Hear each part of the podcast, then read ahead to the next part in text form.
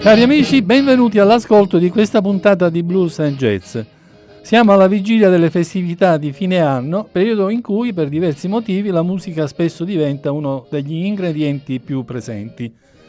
Siamo sempre noi, Francesco Bucchieri, che cura questa rubrica di musica nordamericana, e Stefania Italiano, che oltre a gestire la sala di registrazione collabora da un po' di tempo ad oggi, su mia insistenza, alla realizzazione delle puntate. Oddio, su tua insistenza. Certo, è la verità questa. No, mi sono imposta io. No, basta! Qua ci vuole un terzo che faccia eh il testimone. Qualcuno che stia anche un pochino, secondo me, a ehm, allietare maggiormente i nostri ascoltatori. Siamo noiosi, tu ed io. No, non è vero. Come va la tua tosse? È passata? Sì, adesso tutto. La voce si vede che oggi, tutto, che stasera stai meglio. Tutto bene, tutto bene. E allora dimmi, cosa facciamo questa sera?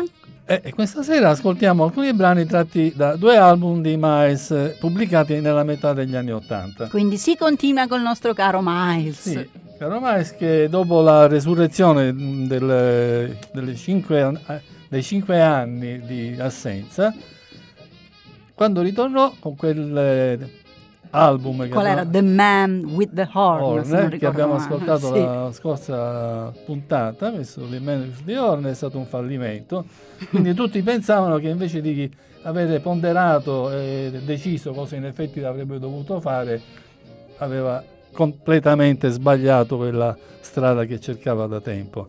Poi invece e di... ritorna qui dopo qualche anno, siamo nel millenovecentottantacinque appunto, e sembra proprio che abbia imboccato la strada che lui voleva eh, da tempo trovare. Quindi ascolteremo ben due album di questo periodo. E iniziamo con quale? Eh, il primo è You Are Under Arrest, che è stato pubblicato nel millenovecentottantacinque. E quest'album fa la differenza rispetto a The Man with the Horn, perché? Quale, perché... Ecco, dopo cinque anni di riflessione, dopo che è ritornato, rifamo questi altri cinque sì. anni di riflessione, che cosa ha perché capito? Qual è il, a questo punto che strada intraprende? Secondo, secondo me, così come abbiamo sottolineato la scorsa settimana, settimana eh, Miles aveva diversi problemi che eh, lo avevano spinto a sospendere la sua attività, e uno fra i più importanti fra questi era il rammarico di non essere riuscito a far apprezzare eh, ai neri la sua musica, che era uno degli obiettivi eh, principali, perché lui voleva assolutamente, dopo anni che frequentava, diciamo così, la alta borghesia bianca, eh, riconoscere anche a, a, al, al popolo dei neri una grande stima e quindi un grande affetto, e quindi una produzione che era dedicata a, a loro. Bisogna anche fare una piccola parentesi, perché lui proviene da una famiglia piuttosto ricca, no, da giovane non gli mancava niente, ma comunque era sempre irritato, perché quando camminava per strada spesso qualcuno gli diceva nero, nero. Quindi questa sua differenza con gli altri neri era palesemente soltanto basata sulla ricchezza, cioè sul, sul fatto che lui aveva la possibilità di avere cose che gli altri non avevano, ma poi profondamente lui era come gli altri, i bianchi lo beffeggiavano. E allora lui, quando dopo i primi tredici anni di vita gli fu regalato la tromba, eh, capì che doveva affermarsi in qualche modo per poter superare questa impasse. E questo è uno dei motivi che si poi eh, trascina per tutta la sua attività e tutta la sua vita.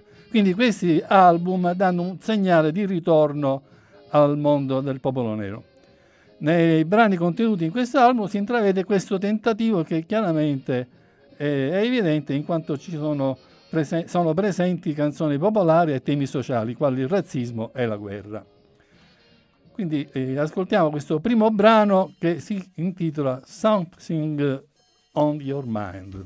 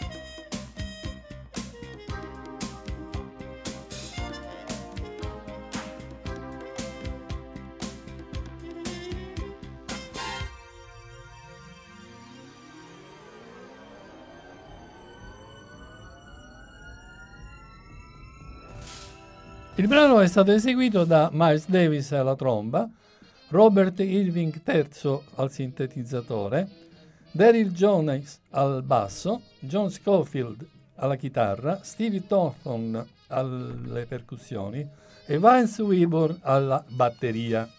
La registrazione è stata eseguita dalla Columbia nel millenovecentottantacinque. Eh, comunque sì, è ritornato in palla, si può dire.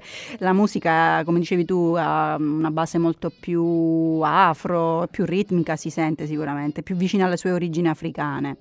Che ne pensi? Sì, ma l'avevi detto tu. Sì, in effetti eh, lui tenta di raggiungere sempre questo obiettivo che è stato il primo da quando è iniziato il cambiamento di... di non abbandonare il, i fans neri che lo avevano seguito. Ed, aspetta, ti interrompo anche perché c'è una maggiore, eh, almeno in questo brano che abbiamo appena ascoltato, c'è un maggior protagonismo, è ritornato più al centro il suono sì, della sua tromba. Tra l'altro, dopo aver abbandonato tutti i grandi di cui si era servito per imparare, per conoscere queste novità che recavano eh, il cambiamento, e lui naturalmente in quel periodo si sentiva un pochettino un allievo davanti a, a, a grossi calibri che avevano già provato quel genere di musica, eh, diciamo così, fusion, funk, eccetera. Adesso, liberatosi di quelli che, avevano, che hanno intrapreso altre vie, altre strade, sicuramente qui eh, la fa di, nuovamente da primo attore. Senz'altro assapora il successo di una emozione diversa.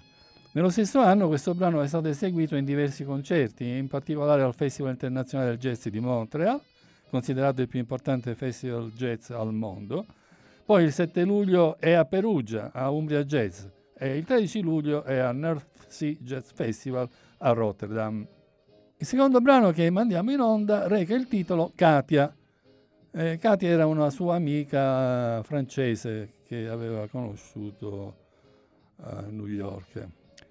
Eh, la formazione è la stessa del brano precedente, ad eccezione di Miles Davis, che oltre alla tromba su- usa anche il sintetizzatore, e la presenza di McLaughlin, che sostituisce Scofield alla chitarra. L'album ebbe un buon successo, raggiunse la terza posizione nella classifica Jazz Albums, ma venne criticato dalla stampa specializzata perché, perché c'era in quest'album l'inserimento di due brani che erano assolutamente estranei a questo suo cambiamento: Human Nature di Michael Jackson e Time After Time di Cyndi Lauper.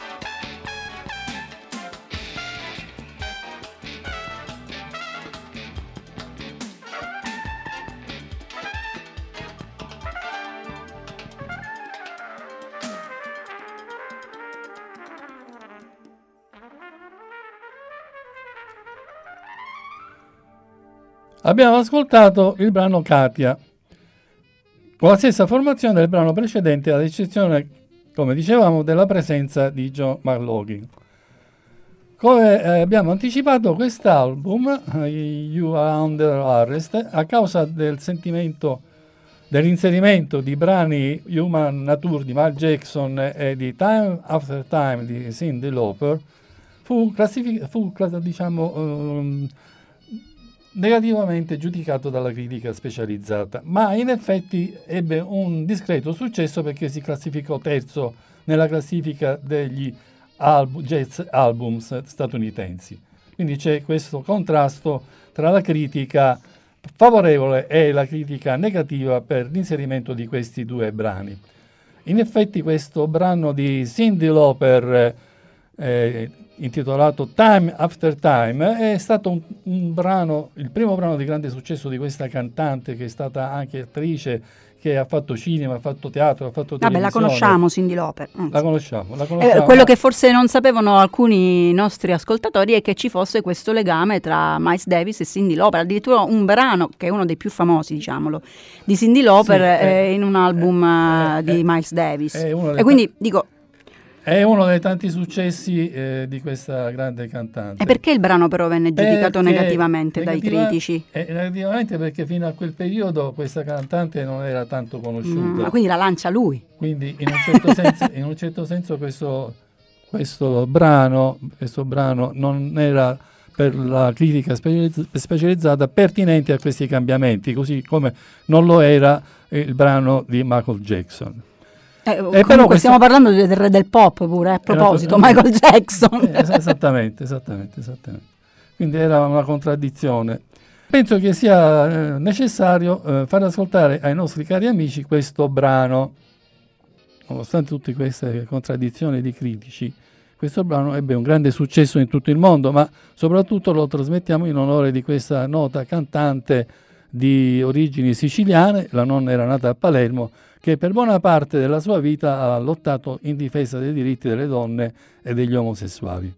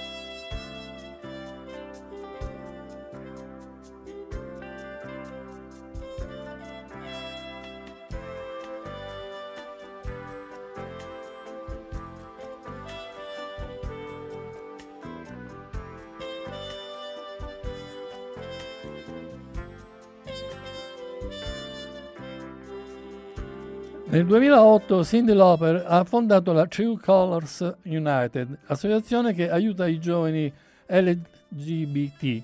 Per questo costante impegno, il dieci dicembre scorso, Cyndi Lauper ha ricevuto dalle Nazioni Unite il premio Art Not Global Prize, con la motivazione per essere una voce e una partecipante attiva al cambiamento che ha ispirato le persone di tutto il mondo ad essere tolleranti e fedeli a se stessi. Il brano Time After Time che abbiamo ascoltato, in una versione che era di Miles Davis, era stato eseguito da Miles Davis alla tromba, Bob Berg al sassofono tenore, Al Foster alla batteria, Robert Irving terzo al sintetizzatore, Darryl Jones al contrabbasso e Stevie Thornton alla, alle percussioni.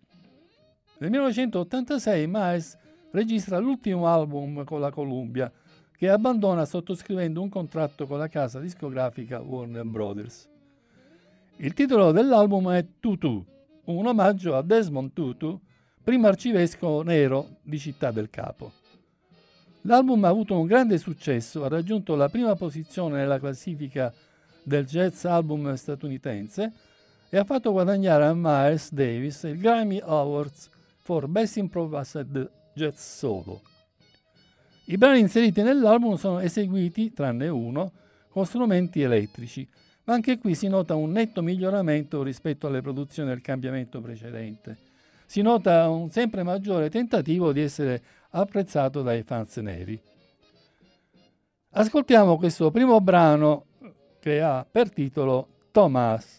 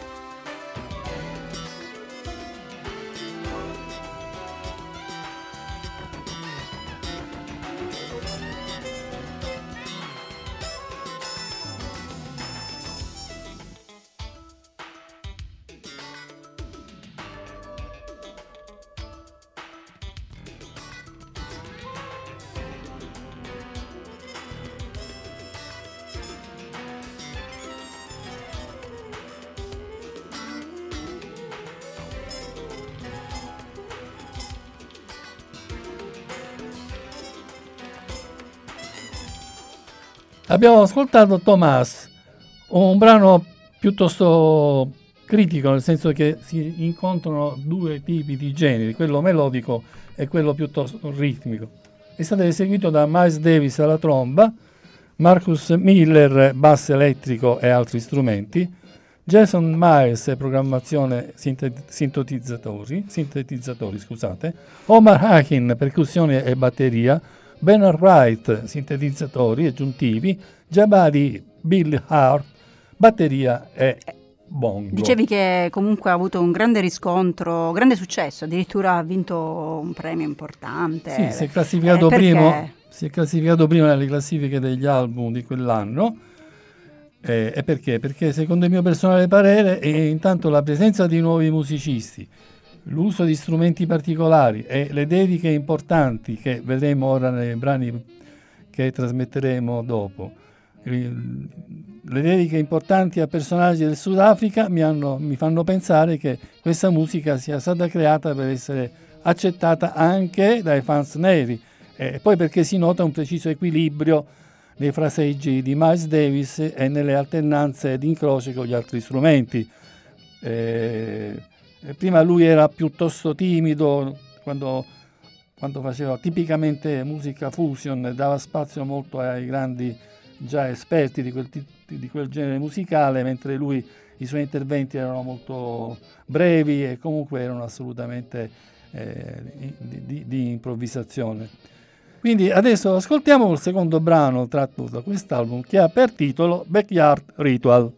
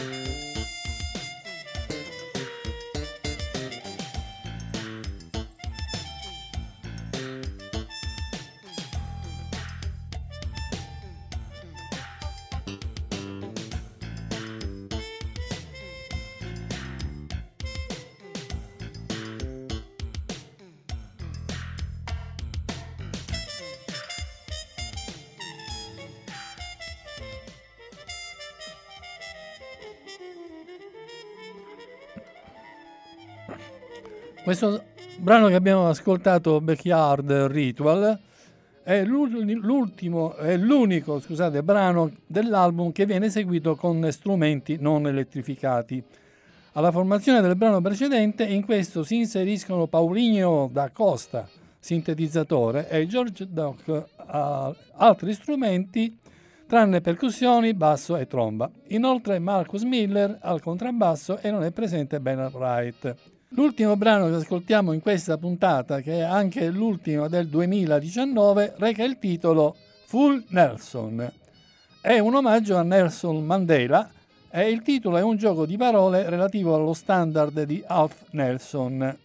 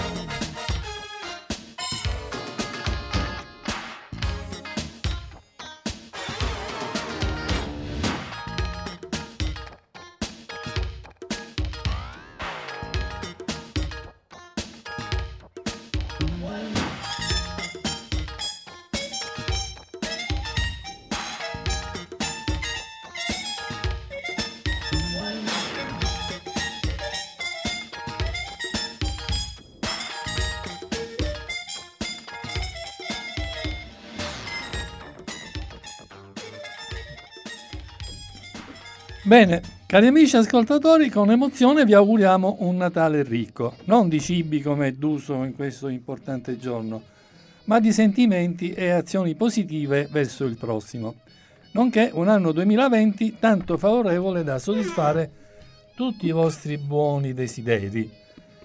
Sono eh, entrata io come la Befana. Eh, ma, ma ancora la Befana non ci siamo. Eh.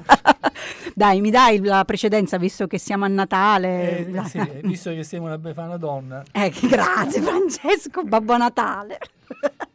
Veramente vogliamo farvi un augurio gigantesco, affettuosissimo per queste feste, per questo Natale e per le feste di Capodanno. Perché questa è l'ultima puntata proprio. Esatto. Ma dimmi una cosa, Franci, ma già possiamo dire, possiamo anticipare cosa potrebbe essere, quale potrebbe essere l'argomento della prossima puntata, la prima puntata del duemilaventi? Sì, senz'altro. Voglio che... Mi piace come ti... Sì, senza, ascoltate, ascoltate, Peppere, vai. Attenzione, attenzione. Vai, Franci. Perché voglio fare ascoltare i brani del Miles Davis classico, il Miles Davis che era osannato da tutti.